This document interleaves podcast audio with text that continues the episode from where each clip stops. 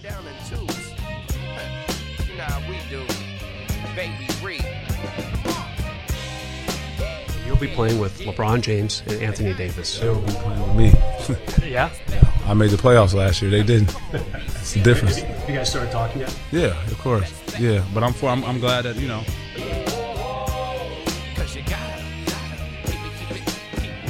Hey everyone, welcome to another edition of the Wall Street Journal podcast. On today's episode, we are going to be talking about the Miami Heat offseason. So to recap the Heat season from last year, they finished at 53 and 29. In the playoffs, they then lost ultimately in the Eastern Conference Finals to the Boston Celtics in a game 7 at home. But before that, they beat the Hawks in the first round 4 games to 1 and the Philadelphia 76ers in the Eastern Conference semifinals 4 games to 2.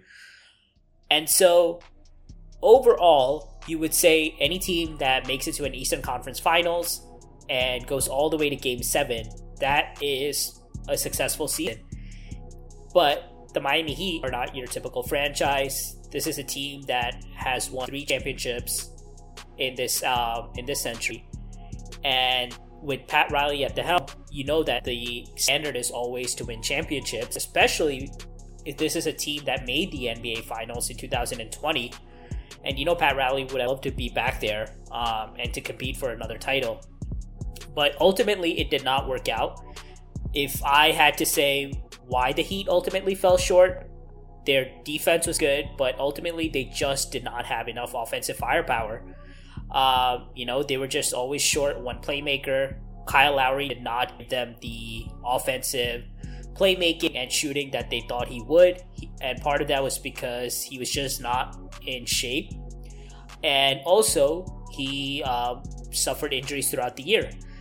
And so the Heat always felt one playmaker or one scorer short. Um, they were a little low on shooting. Duncan Robinson, because of his poor defense, was not able to be in the playoff rotation.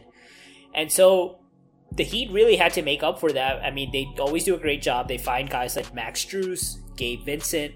Um, they all played huge minutes for them. Um, they find these guys, they plug them in, and they do a great job. I mean, ultimately, right, this Heat team suffered injuries to Jimmy Butler, Bam Adebayo, Kyle Lowry, all these guys throughout the season, and they still finished as the number one seed um, at 53 and 29.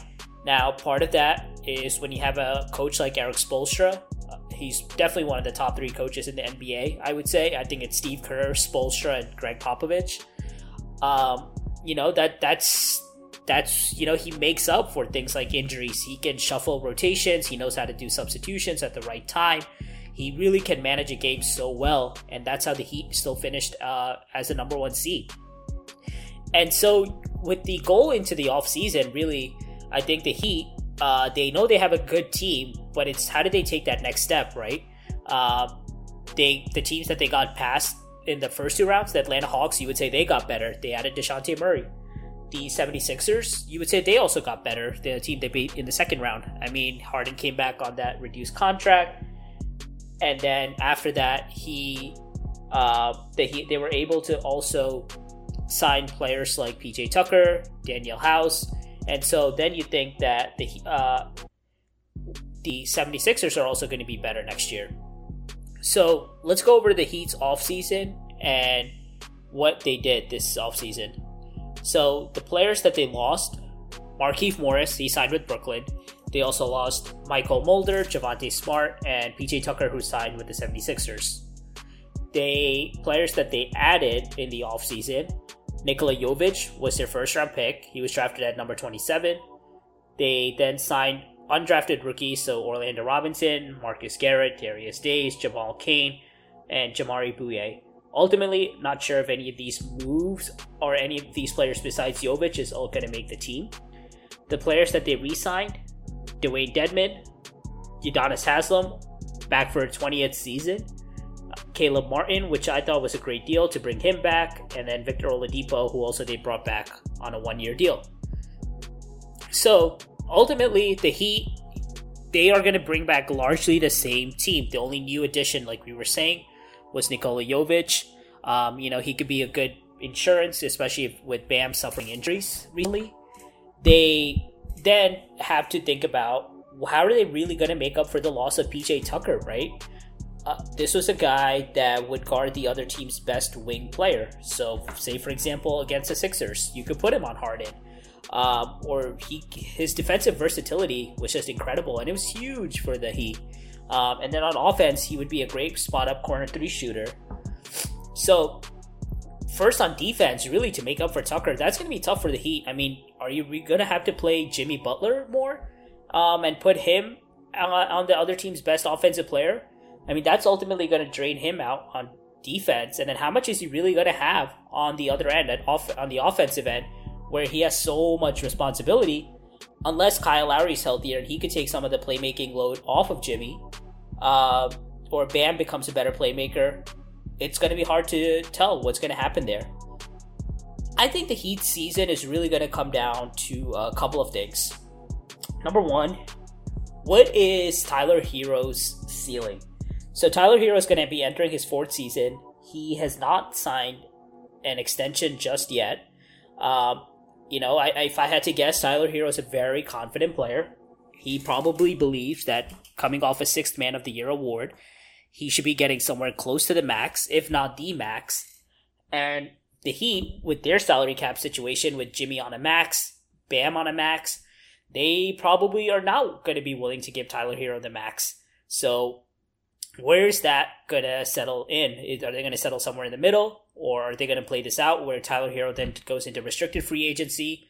Kind of like what the Suns did with Ayton, and say, go find the best offer out there and we'll match it.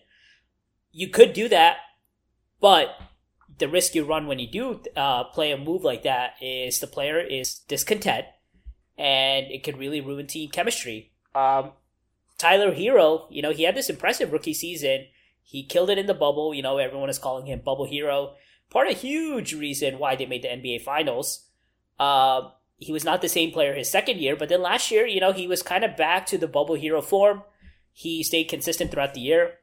He won Sixth Man of the Year. And so now it's really what's his ceiling? Um, it's it's a tough question to answer. I mean, can he be the lead, the starting two guard on a championship team? That's the question that we have to see if Tyler Herro can answer. Um, in the bubble, we saw the combo of playmaking, scoring at all three levels at the rim, mid range, and three with a- accuracy as well. Um, he was a great free throw shooter, and he looked like he could be the lead two guard on a championship team. Um, we saw it in bursts last year, but if he can become that, then the Heat, I would say, I mean, yeah, their ceiling could be reaching the NBA Finals. I don't know if they can win it, but I mean, once you're in the finals, right? Uh, you're anything can happen an injury to the other team, or you know, just luck can swing one way or another. Um, and it's really about how making the finals and then you know taking your chances. Um, and so it's really going to be interesting to see what Herro's potential is going to be. And we've already seen some discontent. He's been making comments this offseason saying he wants to start. Um, is are the Heat going to give him a starting role? Or are they going to keep him as a sixth man? Um, I'm really interested to see how that plays out. The other thing that I want to see with the Heat is what type of player is Kyle Lowry going to be this year? So the Heat signed Lowry to a three-year, $90 million deal in the offseason in 2021. So he's only in the second of a three year deal.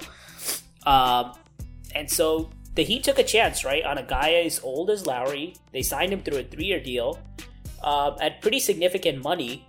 They didn't have a team option built in where they can kind of get out of that contract early. And we saw Lowry, I mean, he really showed his age last year. You know, on a team like the Heat, he doesn't have to do it all, so you thought it would be okay but you would have liked to see a little bit more than what Lowry gave last year.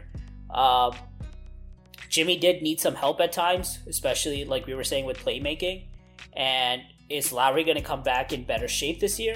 Uh, we know the Heat have the stringent requirements with body fat and just their fitness tests are legendary. Uh, and so, what type of shape is Lowry going to come back in? And even if he does come back in shape, is he going to stay healthy? Um, throughout the year? That's another huge question. Uh, you know, the Heat, we do know they have they can withstand injuries, and it really helps in the regular season when you have amazing depth like the Heat do. They plugged in guys like like we were saying, Max Strus, Gabe Vincent, Omer Yurtseven. Uh, they could just plug these guys in, and it seems like they don't miss a beat.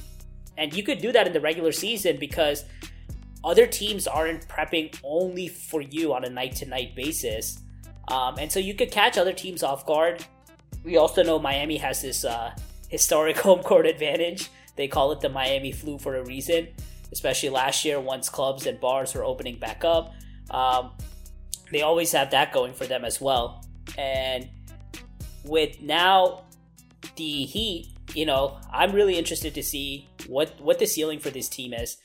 Jimmy Butler is entering the first year of a four-year, 195 million dollar max extension he signed last offseason. So he's in, locked in for big money. So is Bam, and this team it has the potential, but again, like we said in the playoffs, when on a in a seven game series, the other team is only locked in on you and they can make game to game adjustments. You can't really te- catch teams off guard like you can in the regular season. And I'm really interested to see how this Heat season plays out. Uh, you know, they have Pat Riley still, they have Eric Spoelstra, and we're going to see if Heat culture can live on. And that's it for this pod, guys. Till next time. Bye. I want to thank our producer, Sandeep. Without him, this podcast would not be possible. If you want to get the latest news on the podcast and to support us, please follow us on Instagram and Twitter at BSJPod and check out our website at www.bsjpod.com. Thanks for tuning in.